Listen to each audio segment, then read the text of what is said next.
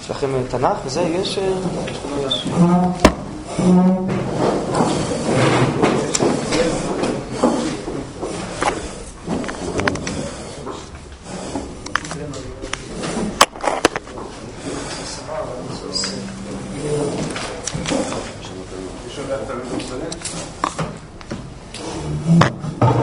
זה כמוני, כמו של האדם הקדמון, פעם, צד שני.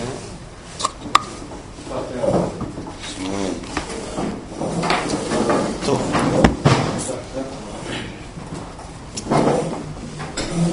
אז אה, בעצם השיעור הזה הוא, אה,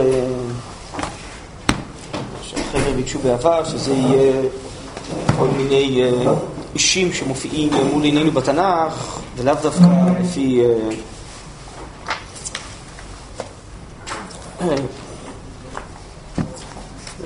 סדר הפסוקים פסוק פסוק, אז עסקנו פה בתחילת ספר שמואל, באלקנה, בחנה,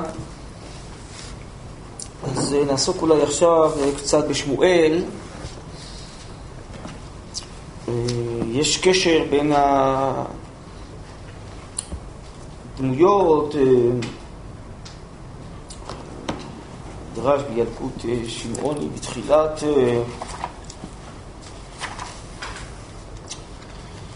ספר שמואל.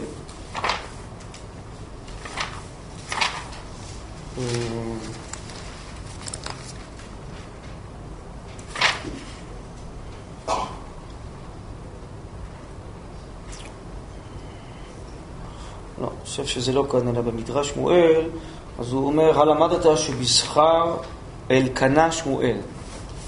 אלקנה היה מזכה את ישראל, ולא רק עולה בעצמו לרגל, אלא גם מעלה איתו, חז"ל אומרים, עוד ועוד משפחות ובתים, עד שבסוף הוא העלה את כל ישראל לרגל, בתקופה שאף אחד לא עלה לרגל. ואז יצא ממנו שמואל, שגם זיכה את ישראל, ותכף נראה שכתוב שהוא עבר ושפט את ישראל ממקום למקום. וכמובן שגם שמואל נולד בזכות תפילת חנה, וחנה הייתה צדיקה עליונה, והגמרא אומרת שחנה הבטיחה דברים כלפי מעלה, ורב חיים מוולוז'ין בנפש החיים מסביר שהכוונה היא שכל כוונתה הייתה לשם שמיים כדי להעמיד בן שיושיע את ישראל ויעמיד את מלכות ישראל ויקדש את השם, שזה אה, בעל משמעות הרבה יותר עליונה ממה שאנחנו אה, קוראים בפשט. כי מדובר פה על אישים עליונים, ולעיתים חלק מהבעיה שלנו, שכשאנחנו קוראים את התנ"ך, אנחנו אה, אה, מסתכלים על אותם אנשים לפי המחשבות שלנו. מדובר על אישים אלוקיים שהם זכו לנבואה, היו נביאים, אבל קנה וגם חנה, לאחר מכן יש את שירת ההודיה של חנה, שהיא מקפלת בתוכה, עוצרת בתוכה ומרגרה את כל ההיסטוריה עד עת קץ. שהיא נביאה עליונה, הגמרא במגילה מונה אותה בין הנביאים. אז לכן צריך להתרגל ללמוד תנ"ך ולהרים את המבט כפי שחז"ל והמפרשים מלמדים אותנו.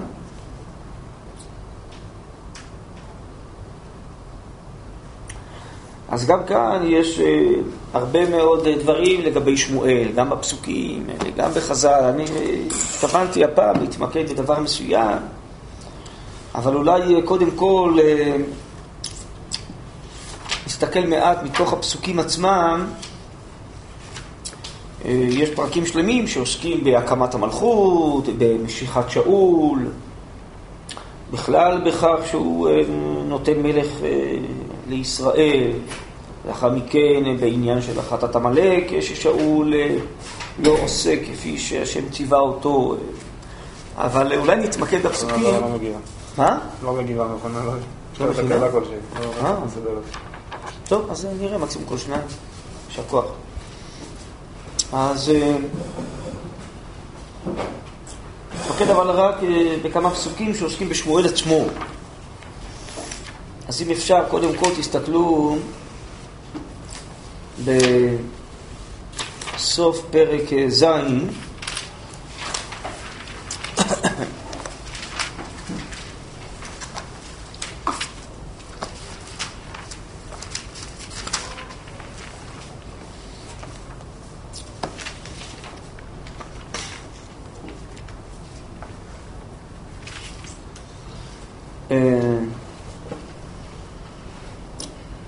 פסוק ט"ו, וישפוט שמואל את ישראל כל ימי חייו, okay, אוקיי? כל ימי חייו הוא שפט את ישראל, ימי חייו היו לא כל כך ארוכים, חז"ל הגמרא אומרת נכון בתענית שהוא נפטר בגיל 52.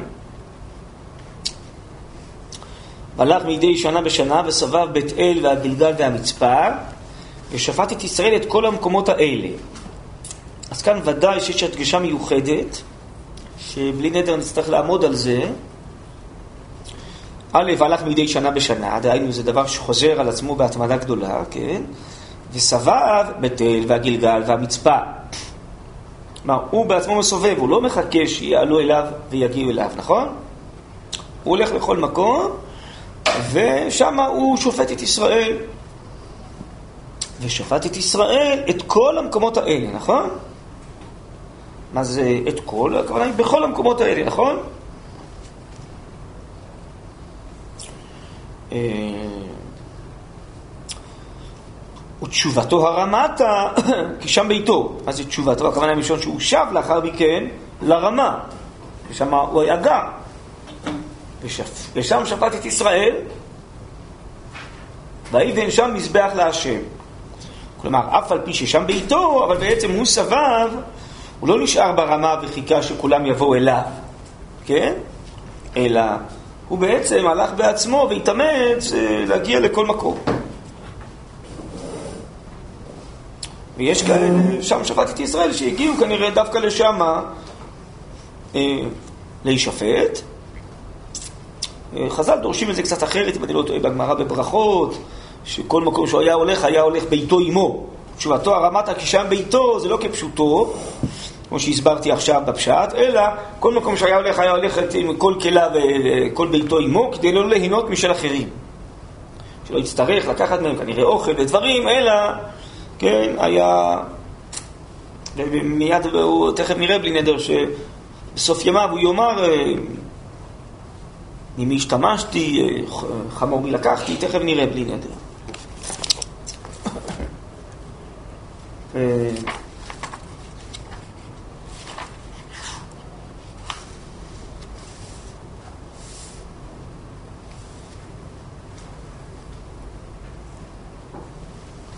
הנה, אה, חז"ל שואלים כאן בילקוט שמעוני, רמז קד. אה, את מוצא כתיב בשמואל וישפוט שמואל את ישראל כל ימי חייו. וכי כל ימי חייו שפט שמואל את ישראל, ולא כל ימי חייו לא היו אלא שניים וחמישים שנה. ואת מוצא בית שנה שהיה יונק.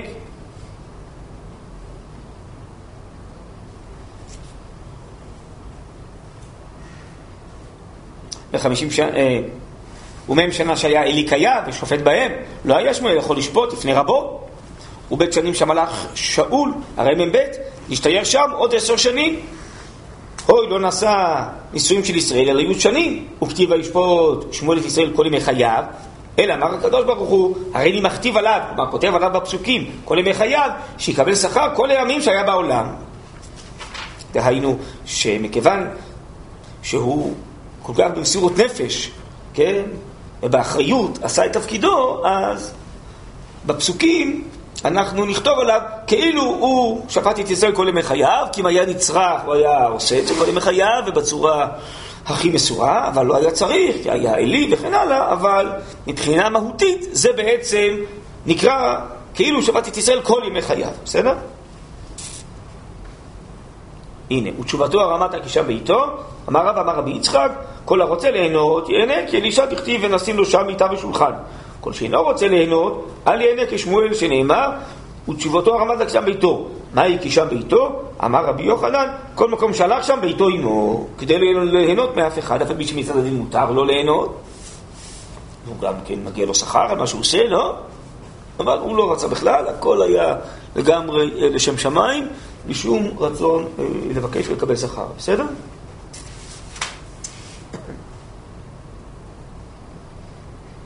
אז מאיפה היה לו?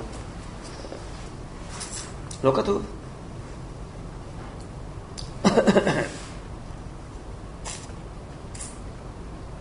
טוב, יש פה כל מיני עניינים, אני רוצה אבל לדלג עכשיו ל...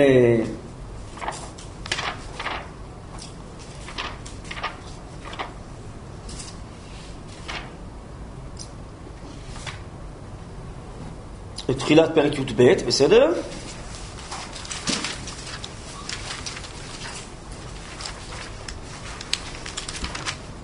אחרי שבעצם ממליכים את שאול פעם שנייה, אחרי אה, שהוא הצליח במלחמה מול נחש בפרק י"א, ויאמר שמואל אל כל ישראל, הנה שמעתי בקולכם לכל אשר אמרתם לי ואמליך עליכם מלך. עתה הנה המלך מתהלך לפניכם, ואני זקנתי וסבתי, ובניי אינם איתכם. ואני התהלכתי לפניכם מנעוריי עד היום הזה. הננו אנו וי נגד השם ונגד משיחו. משיחו זה המלך שנמשך על ידי השם, שזה שאול. את שור מי לקחתי, וחמור מי לקחתי, את מי עשקתי ואת מי רצותי, ומיד מי לקחתי כופר, ועלים עיניי בו, ואשיב לכם. אני קורא ברש"י, את שור מי לקחתי לעבודתי. כלומר, האם השתמשתי גם לצורכי העבודה שלי כן, כדי לעבור ממקום למקום וכן הלאה, בדברים שלכם. וחמור מי לקחתי, כשהייתי הולך מעיר לעיר, לשפוט אותם על עסקי צורכיהם, הייתי הולך על החמור שלי, והיה לי תול משלהם. השתמשתי, כן, בחמור שלי. כן, זה נגיד כבר היום ברכב שלי, כן, והוא לא uh, קיבל רכב מיוחד לצורכי העבודה. את מי רצותי? אז הוא מסביר רש"י מלשון אה, ריצוץ, חומס דלים ורוצץ. העלים עיניי בו כדי להעלים עיניי מן המשפט בשביל הממון. האם קיבלתי איזה שוחד ממישהו שלכן העלמתי עין. ואשיב לכם כל מה שתאמרו.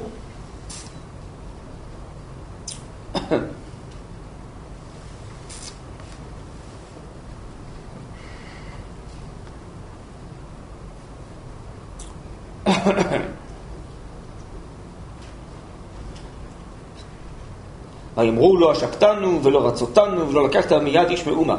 ויאמר עליהם עד השם בכם ועד משיחו היום הזה, כי לא מצאתם בידי מאומה. ויאמר אי.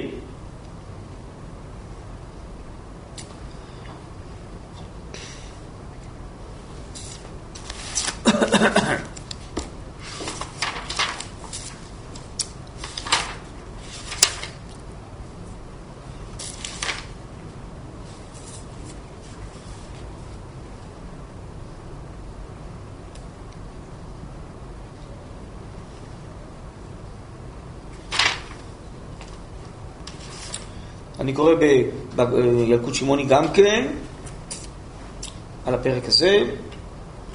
אמר רבי יוחנן, גדול הדור בשעה שהולך לעשות צורכי ציבור, ממי הוא צריך ליטול החמור? לא משל ציבור? ברא מאחה, ויקח משה את אשתו ואת בניו, והרכיבם על החמור, דהיינו גם כן על חמור שלו. ושמואל אמר, הננו עלובי, ואשיב לכם.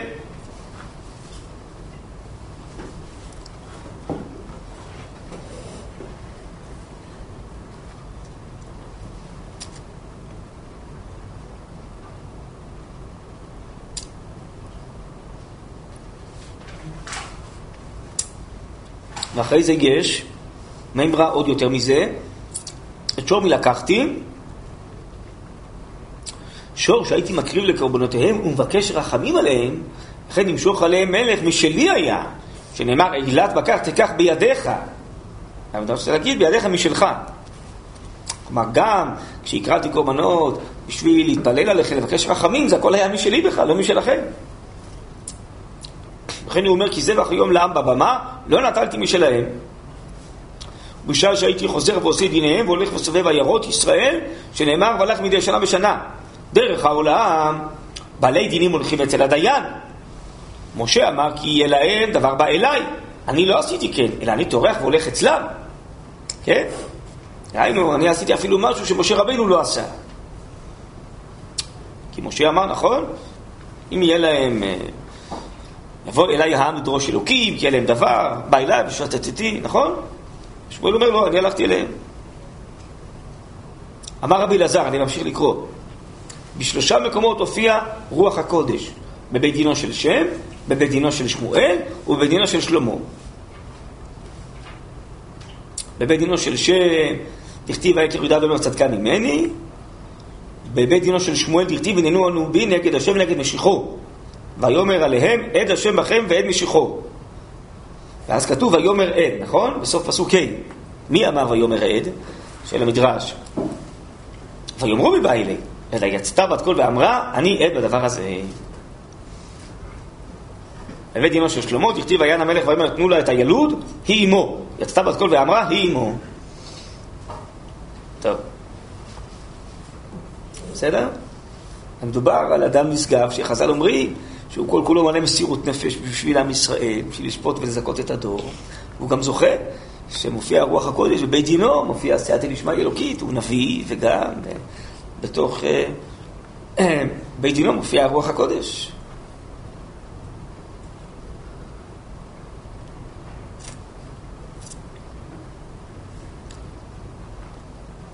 טוב, עכשיו אנחנו פה מתקרבים לדבר שרציתי להתרכז בו.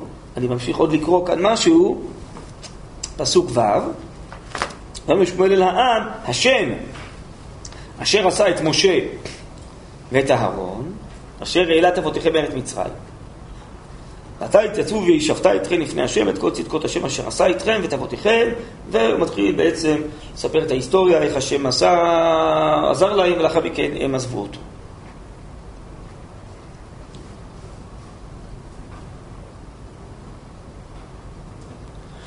מה זה השם שעשה את משה ואת אהרון? אומר רש"י, להיות נכונים לשליחותו ולהוציא אבותיכם ממצרים. אז השם בעצם העמיד את משה ואהרון בשביל להושיע אתכם, כן?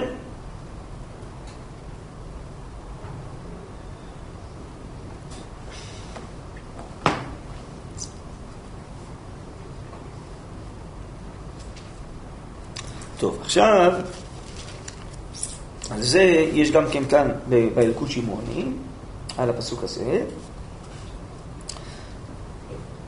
אומר אה, שמואל העם, השם אשר עשה את משה ואת אהרון. תעני, למה לא נתפרשו שמות של זקנים?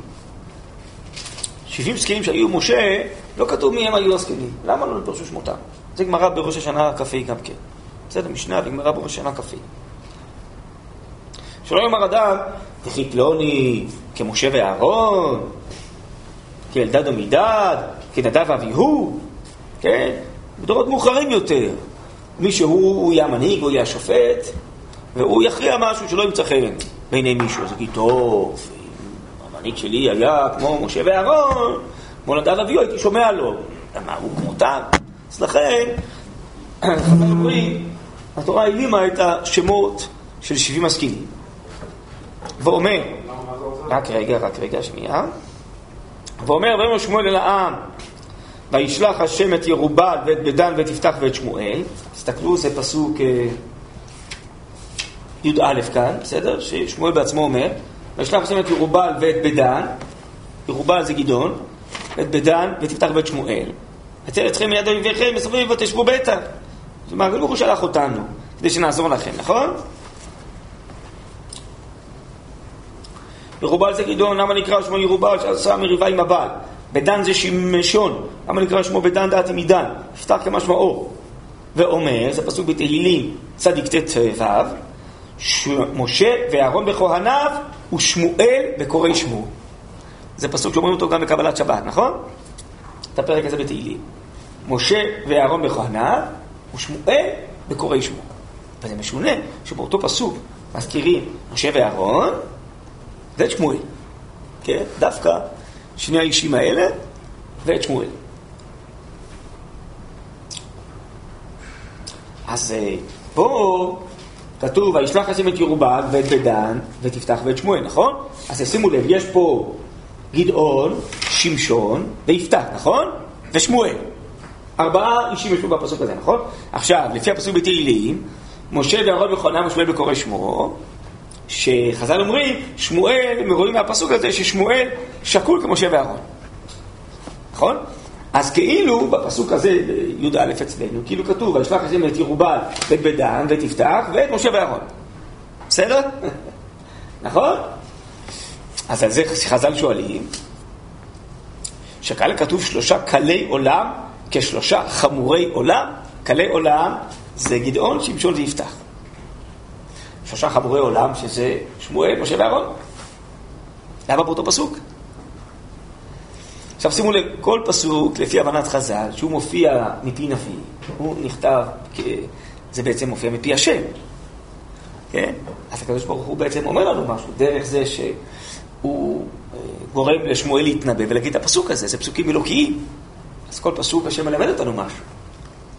זה לא כמו שיש חיילים לומדים היום תנ"ך והם חושבים שזה הכל, כן, כל מיני הסברות אנושיות. זה, זה אמירה אלוקית. אם באותו פסוק זה לא שמואל, אומר, טוב, שמואל החליט שהוא מצרף, הוא מספר את ההיסטוריה, הוא מצרף את כל האישי. ככה כל מיני חוקרי תנ"ך היום יסבירו לכם. אבל חז"ל לא מסתכלים ככה על התנ"ך. כל פסוק בתנ"ך זה פסוק אלוקי. אז אם השם שם במואר בפיו של שמואל, ושמואל מזכיר את ארבעת האישים האלה, זה אומר שיש איזה עניין להזכיר אותם ביחד. אז מה פתאום? כאן כתוב שלושה קלי עולם כשלושה חמורי עולם, לומר לך, ירובל בדורו כמשה בדורו, בדן בדורו כאהרון בדורו, יפתח בדורו כשמואל בדורו. ללמדך שאפילו קל שבקלים, ונתפנה פנס על הציבור, הרי הוא כאוויר שבאבירים, שנאמר ובאת אל הכהנים ואל הלווים ואל השופט אשר יהיה בימים ההם. וכי תעלה על דעתך שאדם הולך אל הסל שופט שלא היה בימיו? הפסוק אומר, תלך לשופט שיהיה בימים ההם, הרי הוא יכול ללכת לאלה שמנוחתם עדן ויבוא אליהם שישפטו אותו, נכון? אין לך אלא אל אלך, אלא שופט שבימיך. ואומר, אל תאמר מה היה שהימים הראשונים היו טובים מאלה. טוב, מה חז"ל מתכוונים פה? אין פה, יש פה ש"ס? יש פה גמרא בראש השנה?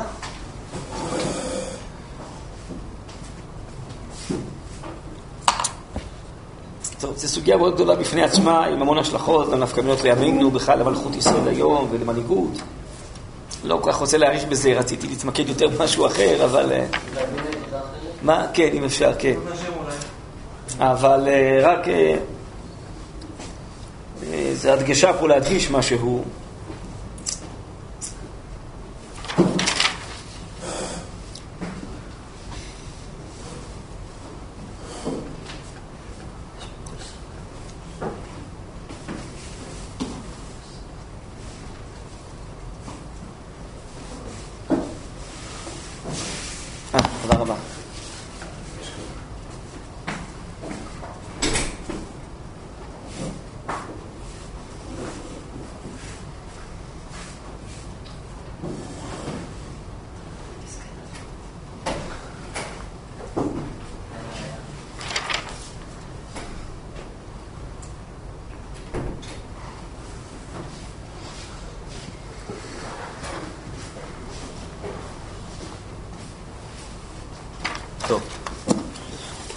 זה משנה וגמרא כאן.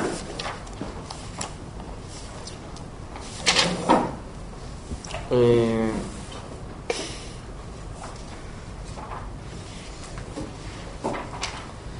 המשנה זה המשנה הזאת עם רבן גמליאל, שגזר רבי יהושע. בסוף המשנה אה, בא לו, רבי יהושע בא אצל רבי ידוסה בן ארקינס, אמר לו, אם באים לדון אחר בית דינו של רבן גמליאל, צריכים לנו לדון אחר כל בית דין ובית דין שעמד למימות משה ועד עכשיו, שנאמר, והיה משה ואהרון נדב אביהו ושבעים מזקני ישראל. למה לא נתפרשו שמותם של זקנים? אלא ללמד שכל שלושה ושלושה שעמדו בית דין על ישראל, הרי הוא כבית דינו של משה. בכוונה לא הסבירו מי הזקנים האלו, להגיד לך שמבחינתנו 70 הזקנים האלו זה בעצם לא חשוב מה השמות הפרטיים, יש להם גדר של בית דין. או 70, שם זה סנהדרין, וגם כל הדורות כולם, מי שיש עליו שם בית דין, יש לו תוקף להנהיג את הדור. כי אם היה כתוב דווקא 70 אלף, טוב, אלה 70 חכמים מאוד גדולים, אבל יהיו אחרים הם לא, לא. כיוון שהם נקראים הסנהדרין של משה רבינו, הבית דין של משה, מי שיש לו תוקף בית דין, אז הוא יכול לדון את ישראל. בסדר? טוב. ואז, כיוון שהוא שכנע אותו, ש... כיוון שעכשיו בית דין של רבן גמליאל, אפילו אם הוא חושב שהוא טועה, אבל הלכה כמו רבן גמליאל, נתן מקלו ומעותיו בידו והלך ליבנה אצל רבן גמליאל, ביום שחל יום הכיפורים להיות בחשבונו, עמד רבן, גם, עמד רבן גמליאל, שקו על ראשו, אמר לו, בוא בשלום רבי ותלמידי, רבי בחוכמה, תלמידי שקיבלת את דבריי. טוב, ואז אחרי זה הגמרא הביאה את הברייתא, למה לא התפרשו שמותם של זקנים הללו, וזה חלק מהמדרש שגם ראינו כאן עכשיו.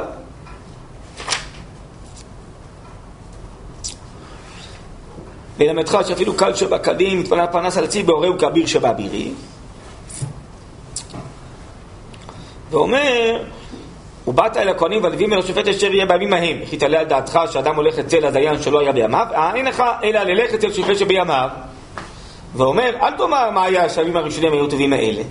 אז מה חז"ל עונים, אבל השאלה היא טובה. כן, יגיד אדם, פעם היו חכמים גדולים, היום אין.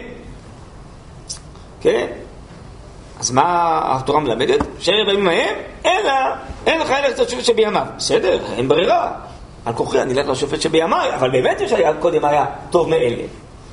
אז אה, בפורום שפירא, זה צדיק לברכה, מסביר את הגמרא הזאת, שלא, הקדוש ברוך הוא שותל בכל דור ודור צדיקים ותלמידי חכמים ורבנים, שהם מבינים את הדור ויודעים איך להנהיג אותו. ולכן דווקא מי שחי באותו דור, הוא יודע איך להנהיג את הדור. זה בעצם מצטרף לדברי הגאון מווילנה, שהגמרא בסנהדרין אומרת שכל דיין שלא דן דין אמת לאמיתה, אז הוא לא ראוי לדון, יש שם דברים חריפים עליו. שואל הגר"א מה זה דין אמת לאמיתה? יש אמת אחת, מה זה אמת לאמיתה? תזכיר פעם אחת אמת. אומר הגר"א לא, יש שתי אמיתות. יש את האמת המוחלטת השמימית, ויש את המציאות עכשיו. מה מתוך האמת הגדולה מופיע עכשיו במציאות? כי המציאות תמיד מורכבת, היא מסופכת, יש לה המון צדדים, המון צדדים. ואתה צריך למצוא, כן, לא רק את האמת השמימית, אלא מה האמת עכשיו שעל פיה מתאים לפסוק עכשיו המציאות. לכן צריך להכיר טוב את המציאות. אז ממילא, זה הכוונה.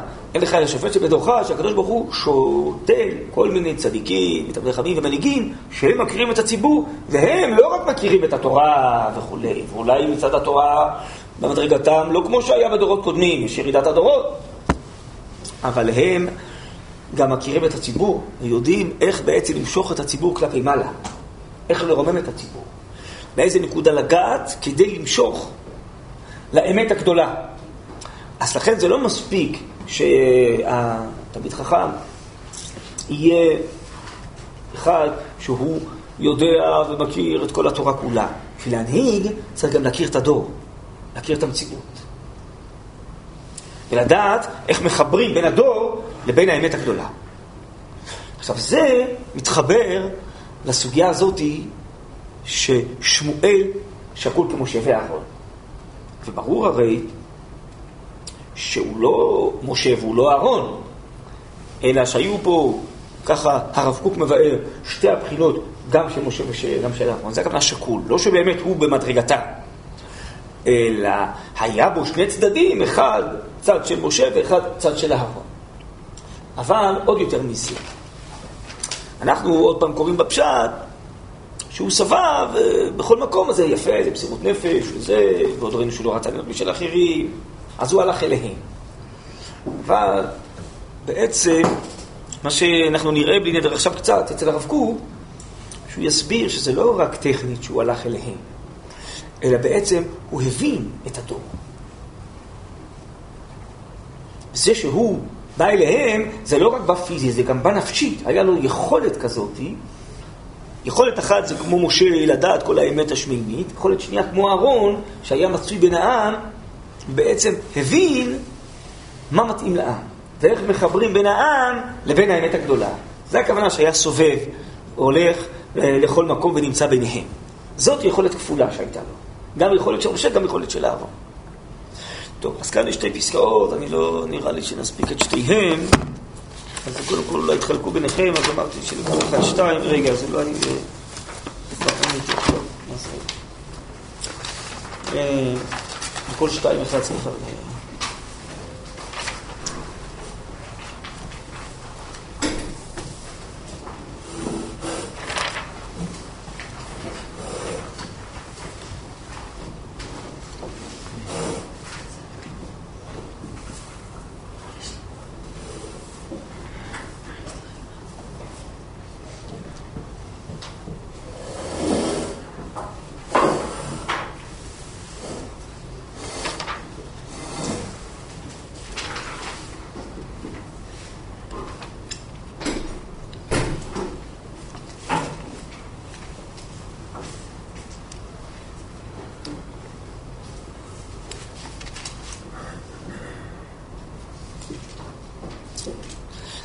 בואו נתחיל פה מהצד, נראה אם נספיק, אולי בזריזות את שתי הפסקאות, אני לא יודע, אבל אה, אם אפשר מהמולת ראייה, מה שהזכרתי על קבלת שבת, בסדר? משה ואהרון בכהניו, שמואל בקוראי שמו, בסדר? בואו תראו. ששקול כמשה ואהרון, זה גמרא בברכות, ששקול כשניהם, לכן הוא הוזכר באותו פסוק. הערכה של האדם במעלתו העליונה היא בשני ערכים. בעיקר מהותו, וגם היחס שלו בתיקון העולם. כי חוק השלם להשפיע ולתקן זולתו. כלומר, האדם, אפשר לשבח אותו ולדבר על מעלותיו, אחד, בעיקר מהותו, על עצם השפע של התורה והקדושה שיש בו, ואפשר לדבר כמה הוא הועיל למציאות, כמה הוא פעל על המציאות, כמה הוא שינה אותה, כן? זה נקרא ביחס שלו בתיקון העולם. בעניין תיקון הרבים והצדקתם, לצדק אותם, הכוונה היא לעשות אותם יותר טובים ועליונים. כבר כתב רבנו יונה בשערי תשובה על דבר מגמת המקדש שם שמיים, שהיא להראות לכל את עיקר תפארת התורה והדרה, נועם דרכיה ושלום נתיבותיה. אז זה, זה נקרא מצדיקי הרבים ככוכבים, נכון? זה גמרא בבא בתרא, על מלמדיהם תינוקות, כן? מצדיקי הרבים שהם מוסרים את נפשם והם מועילים לרבים, כן? כן.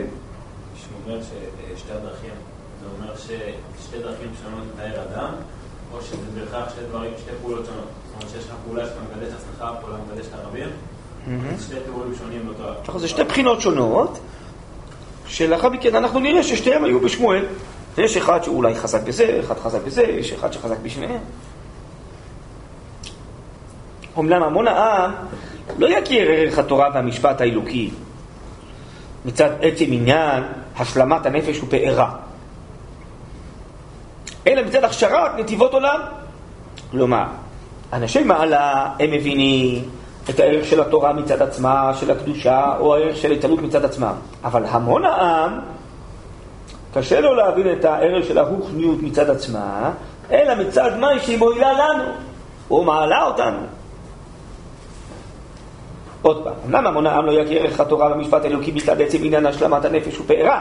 כמה התורה, כן, היא מעלה את הנפש.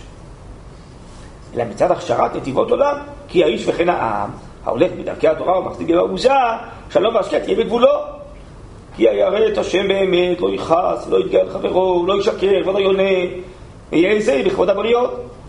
כשאדם מדבר בנחת עם הבריות, ומקחו ומתנו בשוק נאה, הבריות אומרות עליו אשרי שלום התורה, ישראל אשר בך אתפאה. כלומר, רוב בני אדם הם רואים את החיים כפי שהם מצטיירים במבט האנושי, והם אומרים, העיקר זה מידות טובות ומעשים טובים, נכון? טוב, אז מה ערך התורה? הוא משלם התורה, תראה איזה יופי הוא מתנהג, תראה איך הוא מדבר בנחת, איזה מידות טובות יש לו. אז הם רואים בתורה הכשר להתנהגות היפה במציאות, נכון? אנשי מעלה מבינים את ערך התורה וקדושתה מצד עצמה. כמה היא מעלה את עליו למעלות עליונות, כמה היא עושה אותו קדוש ואלוקי. אבל רוב בני אדם לא מבינים את המשמעות הרוחנית של הרוחניות מצד עצמה. כשהם רואים איך הרוח משפיעה על החיים עצמם, הם מבינים יותר טוב מה התורה שווה משהו, כן? בסדר? כל אחד בדרכה שלו. כן. עכשיו, הרב יאמר שזה ההבדל בין משה לבין אהרון. בני משה רבינו עליו השלום, שבכל עת היה צריך להיות מוכן לדבר לדיבור השכינה. שהיה עסוק להורות לעם, לעם השם, הדרך הישר, היה עיקר פעולתו גבוה מהמדרגה ההמונית. אבל לעם ישראל, גוי קדוש, יתרון הכשר, כי נטע השם בלב כל אחד אהבת השם, מצד טבעו הטוב, וברצונו, אה, ובהתנוצץ רוח עטרה בלב כל איש ישראל, ברצונו לעבוד את השם מאהבה, יש שזו השעה שקולה מכל ימי חייו. כלומר, גם אנשים רגילים, יש להם רגעי רצון של אהבת השם, של התעלות, ואז אולי הם חשים את עצם התעלות הנפש שלהם מצד עצמה, כן? אבל רוב הזמן הם לא עסוקים בזה, אלא עסוקים בחיים הרגילים, רק להיות נחמדים אחד לשני. אלא שאצל צדיקים יישאר כן בתמידות. זה היה כמובן בשים על משה רבינו, שכל הזמן היה צריך להיות מוכן לדיבור האלוקי, וכל הזמן הנושא שלו היה התעלות מצד עצמה. אלא שאצל צדיקים יישאר כן בתמידות, אצל השאר יש שימהרו להכשיר כוכבי נשפט.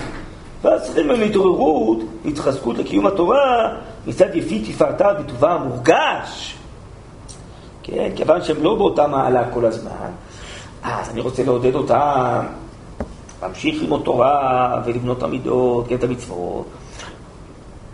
צריך להראות להם כמה התורה מועילה לחיים, כן? כי אם נדבר כמה רק התורה מעלה ומקדשת את האדם, אבל ברגע זה, או רוב הזמן, הם לא נמצאים באותה שקיקה להתעלות, כן?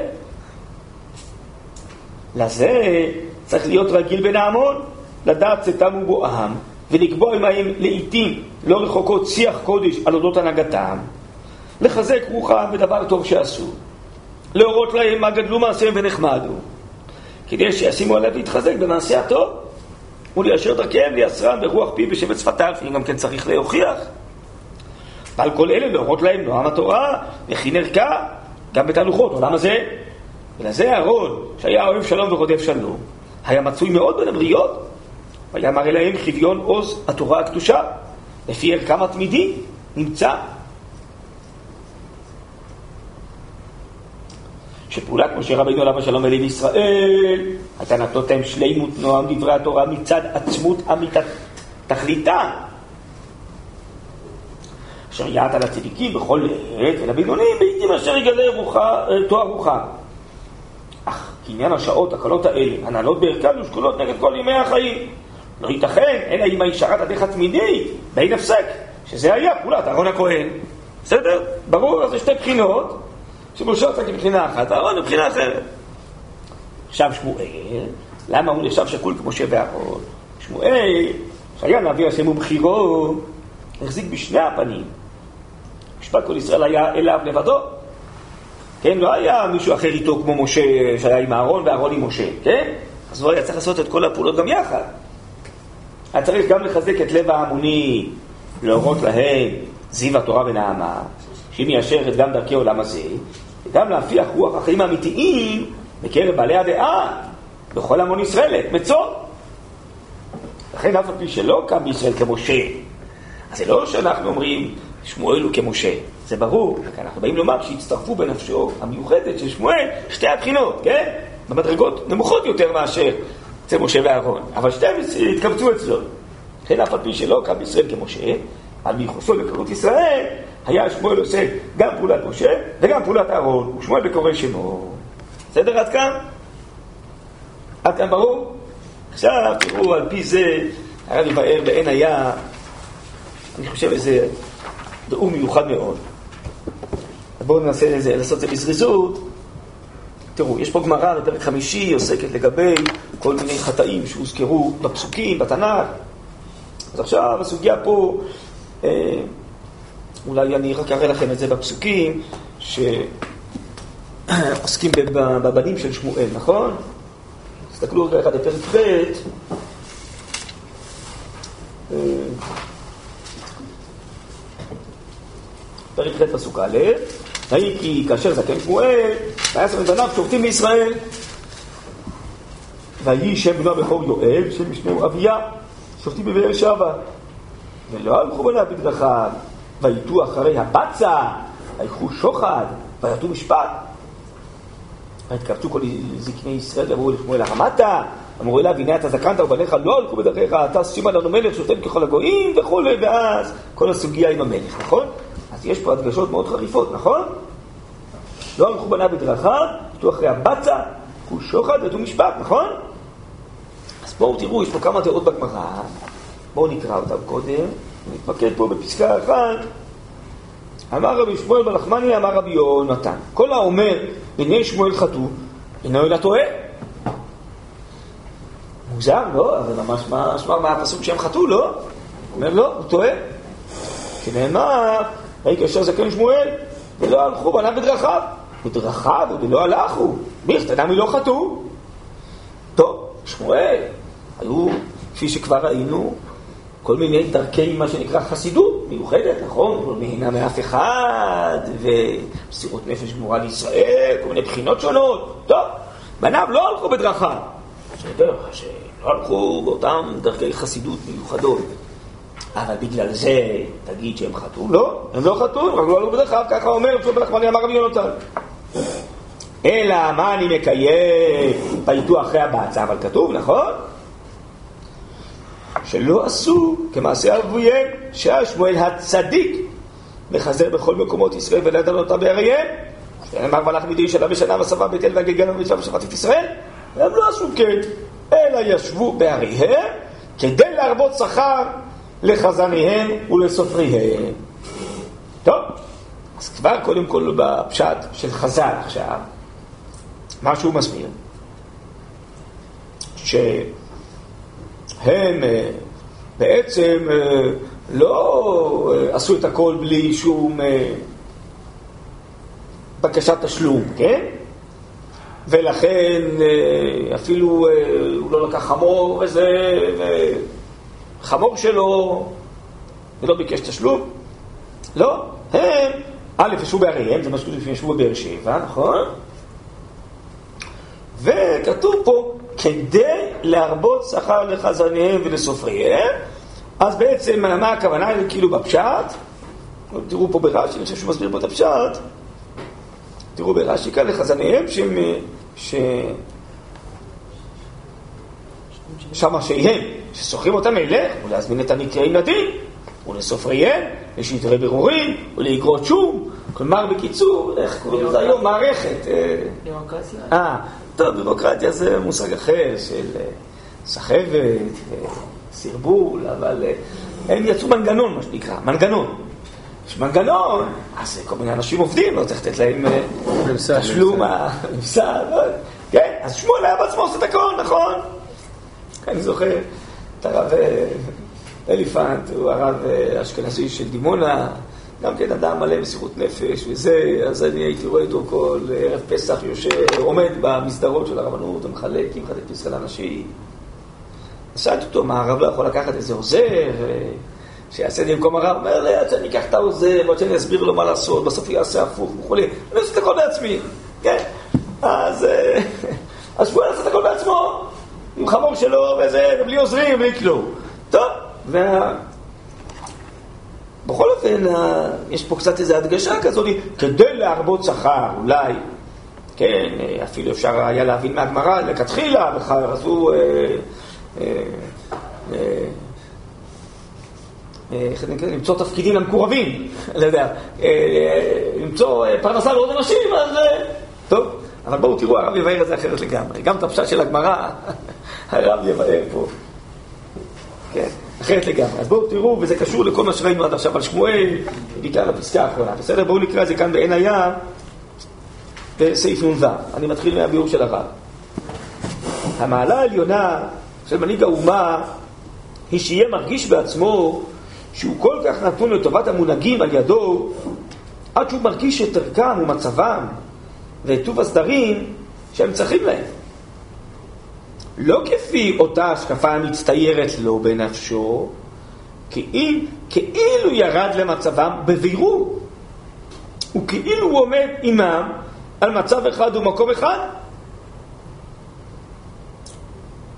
כלומר, המנהיג האמיתי שהוא חי בתוך הדור, זה לא רק אחד שיודע את כל התורה כולה, אלא הוא גם חש את הדור מבפנים, מפנימיות נפשו. כלומר, לא רק באופן סובייקטיבי מה שהוא חושב שהדור אמור להרגיש, אלא הוא באמת מצליח לחוש את מה שעובר על הדור. איך הוא מצליח, אבל הוא כבר במעלה עליונה של קדושה ורוממות, כן, אבל הוא מצליח, גם עם כל המעלה שלו, הוא מצליח גם כאילו לרדת מבחינה נפשית למה שהדור עובר ולחוש את מה שהדור עובר זה בעצם אולי מה שראינו כאן בסעיף ששמואל היה לו גם את הסגולה לא רק של משה לדעת כל התורה כולה, אלא גם אהרון לחוש את מה שקורה בתוך העם. אז א' זה אולי גם כפשוטו, שהוא סבב בתוך העם, אבל יכול להיות שאחד יסובב בתוך העם ולא ירגיש מה שקורה בתוך העם, היה לו סגולה נפשית. אולי גם פיזית הוא עשה את זה, לכן הוא התקרב לעם כדי לחוש מה שקורה. אבל נראה שהרב מקבל לי יותר מזה, היה לו סגולה כזאת בנפשו, שיכול לחוש באמת, כן? מה קורה בתוך העם. ולא רק, אה, כן, לפי הציור שלו, אלא באופן אמיתי, לחוש טוב טוב את העם. עוד פעם אני קורא את הסוף, לא כפי אותה השקפה יותר לא בנפשו. כי אם כאילו ירד למצבם בבירור, כאילו הוא עומד עמם על מצב אחד ומקום אחד. כאילו הוא במדרגתם, כאילו הוא חלק מן העם, או כאילו עכשיו הוא מעליהם. זאת התכונה העדינה, איזו עדינות נפש מיוחדת, זו סגולה כזאת. שיכול להיות שגם לא כל אחד זוכה לה. כן, שמסוגל לא רק לחוש את הרוממות של ה... יש סיפור כזה על הרב קוק, שהוא היה ביפו.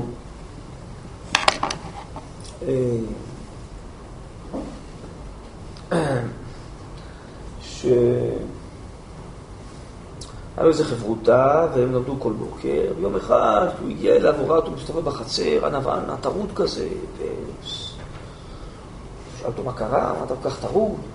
אז הוא אמר לו, צריכים לבוא אליי היום לדון שני אנשים על איזה מגרשים ובתים, משהו בסכומי עתק. דין מאוד משמעותי שאני צריך להכריע לכאן ולכאן. וברור, אומר לו הרב קוק, שמישהו מהם פה משקר, זה, זה לא יכול להיות ששניהם דוברים אמת, יש פה משהו לא בסדר. עכשיו אומר לו הרב קוק, תראה, אני לא יכול בכלל לעלות על דעתי איך אדם משקר בסכומים כאלה, בדברים כאלה, כן. אז אני חייב בעצם להיכנס לראש של הרמאים ולנסות להבין נפשית איך הוא בכלל מסוגל לזה, ומי שמסוגל לזה, מה הוא עתיד לטעון כדי להרוויח את זה, כדי שאני אדע לחוש ולהבין שנתפוס אותו על השקר. כי אני מצד עצמי, שזה בכלל כל כך רחוק ממני ומוזר לי, אני בכלל לא אצליח לתפוס. אז אני צריך כאילו להכין את עצמי נפשית, כן? כמו מיגו דה רמאי, להבין בעצם מה, כאילו לחוש נפשית. אם הייתי רוצה גם כן ככה להמות, מה הייתי אומר, כן? אז צריך איזה...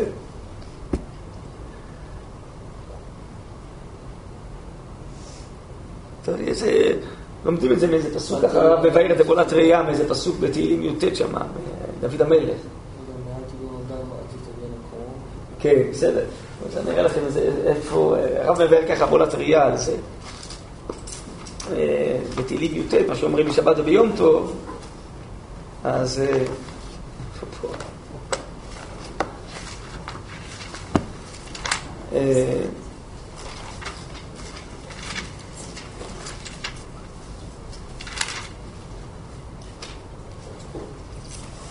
יש לנו מחלוקת במפרשים, והרב נוקט בעצם איזה צד אחד של ביאור. אה, כתוב פיקודי השם אה, שרים בסבכי לב.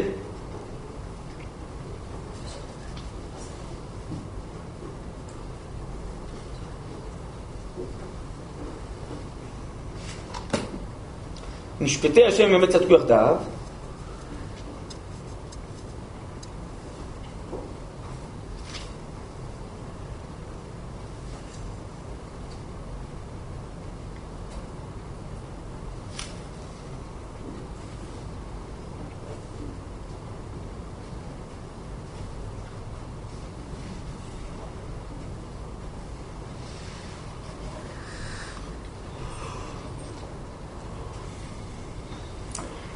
אחרי זה כתוב, אחרי משפטי השם ותקוד דעותיו, הנחמדים נזהר ומפז רב ומתוקים מצוות ודברים. גם עבדיך נזהר בהם, נזהר במה?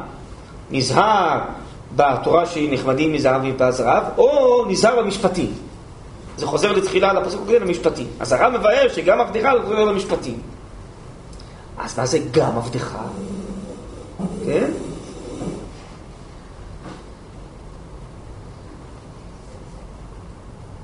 אז הוא מבאר שמה גם עבדך, כלומר, אף על פי שאני מצד עצמי רחוק מזה, גם אני חייב להתמלא מהזוהר של האמת, של המשפטים, כדי לדעת איך לדון את האנשים. ככה פחות או יותר אומר יש עבודת ראייה. זה הריבות, גם עבדך, מה זה גם עבדך? כל ישראל חייבים. לא, גם עבדך חייב להבין את כל הסיבוכים של המשפטים והטענות כדי לדעת לשפוט. כן, אפילו עבדך. טוב, אז בואו נמשיך פה בשביל לסיים. זאת התכונה העדינה שמתגברת בשופט צדיק. תמשיכהו להיות הוא יורד אל העם, נוסע ומסבב במקומות מושבותיהם. כלומר, זה לא רק עניין טכני שיש לו מסירות נפש, הוא הולך לסבב ולא להטריח אותם איפה שהם גרים, אלא הוא עושה את זה גם כדי לחוש אותם מבפנים. הוא יורד אל העם, כן? וממילא גם כן מנמיך את רוחו למצבם פנימה הרחוק מאוד מערכו. זה מאוד רחוק מערכו, כמו שהרב תיאר פה. את שמואל יכול להיות שמעניין הרבה יותר מה שמעניין את משה רבינו, לא רק את מה שאהרון עושה, מסתובב גם את אהרון עצמו עניינו דברים אחרים. לא, אבל הוא יודע מה חשוב לעם. אז הוא מנמיך את רוחו, כן, מצמצם את רוחו גם. יש אה, מכתב כזה במאמרי ראייה, מחאה לחילול שבת. שם במושבה עין גנים, שמעתם פעם על עין גנים? פתח תקווה. אז היה חילול שבת, אז הרב בא להסביר להם, לשכנע אותם למה לא לחלל את השבת. אז הרב אומר להם, אני מנמיך את רוחי, ואני לא אגיד לכם מה שבאמת הייתי רוצה להגיד לכם. הייתי רוצה להגיד לכם על קדושת שבת ורובמותה, שלכם תשמרו אותה. ככה הרב כותב את כל החשבון, הוא כותב להם. למה אני לא אומר את זה לכם? אני יודע שלא תקשיבו לי. אז אני אגיד לכם דברים אחרים. מה אני אגיד לכם? שאם אתם לא תשמרו שבת, אתם עושים פה מריבה בתוך עם ישראל, וחשוב לשמור על האחדות של ישראל. ועוד, אם לא תשמרו שבת, אז לא יקנו מכם סחורות, ואז אתם בתור פועלים בארץ ישראל לא תפסידו, לא תוכלו להתפרנס ולהחזיק מעמד כלכלית. מה? בכלל חילול שבת, זה אולי 452, זה גם מראה מילה. אז הרב אומר, אני מנמיך את קולי. בעצם הייתי רוצה לצעוק את צעקת הנשמה על חילול השם ועל חורבן הקדושה ועל השבת. בכלל לא מבינים מה זה שבת. ו... אבל אני מצמצם את רוחי. למה אומר להם הרב? תראו איזה, איזה, איזה חוכמה של הרב. הרב תמיד אומר את האמת, רק את האמת. הרב מופיע בשפה כזאת שמתקבלת. כלומר, הוא אומר להם, תדעו לכם שאתם בכלל לא יודעים מה האמת של השבת. ואני אפילו לא מטריח את עצמי להגיד לכם, כי זה לא יפעל עליכם, כי אתם לא מסוגלים לשמוע. אז הוא כבר מעורר אותם לדעת שיש דברים יותר גדולים ממה שהם שומעים עכשיו. אבל אני אגיד לכם מה שאתם אולי מסוגלים לשמוע. אז זה נקרא שגם פה שמואל מצמצם את עצמו לפי העם, כן? טוב, הלאה. ומילה גם כן, מנמיך את רוחו למצבם פנימה רחוק מאוד מערכו, ועל ידי זה יעלה אותם וינטלם. למה הוא מנמיך את רוחו? יש לו מסירות נפש, הוא רוצה להעלות את העם. כמו שראינו פה, שיש שתי בחינות, המעלה של אדם עצמו ואיך הוא פועל על הדור. אז שמואל בכוונה סבר, לא רק טכנית, גם הנמיך את רוחו, כדי להבין איפה הם נמצאים, ומשם למשוך אותם כלפי מעלה. ועל ידי זה יעלה אותם וינתלם וישפוט אותם משפט צדק והדרכת אמונה. שופט קדוש עליון כזה. טוב, לא... טוב, עכשיו צריך לסיים, אז לא, אין לנו זמן להסביר למה הרב קורא לזה קדוש, בסדר? אבל זה לא במקרה. שופט קדוש עליון כזה, תדריכהו עוז עוצמתו הפנימית. אז אדם שהוא כל כך קדוש, כזה עליון, תשימו לב עכשיו טוב, תדריכהו עוז עוצמתו הפנימית, ובלא שום שמירת משטר חיצוני בדייקנות והטלת אימה של סדרים לימושיים, יתקיים דר משפטו וסדר פעולותיו. האישיות שלו כל כך נמצאת עם העם, אבל מצד שני הוא כל כך קדוש ונשגב, אז האישיות שלו מרוממת, מושכת כמו איזה ואקום, כמו איזה מגנט כלפי מעלה. הוא לא זקוק להפחיד, לאיים, בגלל יראת הרוממות מפניו, בגלל ההערצה שמעריצים אותו, אז כולם נמשכים אחריו. הוא לא צריך מנגנון וזה, לקבל איזה מכתבים, נכון, וזה, כל הזמן יש מכתבים, מקבלים, נכון, עם איומים. אתה יודע מה, מקבלים קנס, לא תשלם את זה, אז צריך, הקנס יוכפל, אני לא יודע מה, עד תאריך זה וזה, לא תעשה את זה, כן, נכון, זה סגנון המכתבים, מקבלים לפי החוק, לא? זה, זה ככה, יש חוק, מה, לא, הוא לא צריך את זה. כן? הוא אישיות שלו כל כך, כולל כל הבחינות, מצד אחד הוא קדוש ונשגב, מצד שני הוא יחד עם העם, הוא כל כך מרומם, הוא מושך את הכל למעלה. אמנם, כמה גדול ונישא, כמה קדוש ונשגב, כמה רוח אלוקים צריך האדם שיהיה עליו, אמרנו שרוח אלוקים מופיע בבית מדרשו, נכון? בסדר? ככה אמרנו בילקוט שמעוני. אז הוא כל כולו שכינה איתו. כמה רוח אלוקים צריך אדם שיהיה עליו, עד שיוכל לדעת ולהנהיג את הרחוקים ממצבו על פי אמיתת מצבם הם. איך הוא יכול להבין מה שכולם חשים, מה שכולם עוברים, זה מין רוח הקודש כזאת. אדם מעורב, מבין כול. אתה קורא בקבצים של הרב, הרב מתאר כל מיני דברים, ומה הרשעים חושבים, ואיזה... מאיפה הרב יודע את כל זה? זה מדהים, יש כל מיני פסקאות כאלה, המון הקבצים זה עושר עצום, עושר עצום. והרב שם מתאר כל מיני חשבונות של היצרים ושל הרשעים והירידות, ואני אומר, מאיפה הרב יודע את הכל? אפילו אורות התשובה תסתכלו, נכון? מאיפה הרב יודע את כל זה? בסדר, זה יש בחינה כזאת. שהוא חש שבפנים, זה לא שהוא צריך לעבור את הכל. בסדר, זה יש אנשים שזוכים לזה. זאת היא המעלה שנתברך בה שמואל הנביא. על כן הייתה רוחו גם כן מנסהו לסבב את מקומות ישראל בעריהם הם, לרדת הוא עליהם ומשם להגיע למעלה. ולא לא השפיע עליהם ממרום מצבו, אבל בניו שלא עמדו על זאת המעלה, לא התרוממו לה. אין להם ברירה, המה ממקומם ומעלתם אמנם שפטו אותם בצדק כפי השגתם, אבל זה הצדק, אי אפשר שיהיה החלטי. ועל כן הוא צריך סיוע של משטר לתומכו, הוא ידע בדיוק מה העם חש, ויכל לרומם אותה, אבל הבנים הם לא באותה מדרגה. הם לא מסוגלים לאותה מדרגה, הם לא מסוגלים באופן ודאי לחוש מה והם לא מרוממים למשוך את העם. אז הם סדרים סדרים וצריכים אה, אה, אה, כל מיני אנשים שישלחו אותם שיאיימו וכן הלאה. כי אין, אין ברירה. זה, זה לא שהוואקום הזה מצד עצמו ימשוך למעלה. אז זה שגם בניו חטאו ולהרבות שכר, אין להם ברירה, זה לא שבכוונה הם עשו כאילו משהו, להבין בפשט, כן? זה, זה לא באותה מדרגה בכלל, אז זה נתן להם ברירה ככה, הם היו צריכים אה, לדון את. על כן הוא צריך סיוע של משטר לתומכו, סיעת חזנים וסופרים, מקבלי שכר שומרי משטר. אין זה אומנם אותו המובן של החטא הרגיל, אבל זה מדרכיו של מחיר השם, שכולי צדיק. אז זה לא כמו שחושבים כפשוטו אפילו, ש... זה מה שאומר אה, אה, רבי שומר חמנה אמר רבי יונתן, חטא כמו שאתה יכול להבין, כן, שהוא בכוונה עשה משהו מרושע. לא, לא הייתה ברירה. הם לא, לא הייתה מנת נפשה באותה מדרגה של אביהם, מילא לא הייתה ברירה. אז הם שינו את צורת ההנהגה. בסדר? טוב, אז זה בכלל שופך אור על... יואל היה נביא? מי? יואל היה נביא בן ששמואל? אה. לא כתוב עליו. לא כתוב, יכול להיות שלא. מה? אה, לא,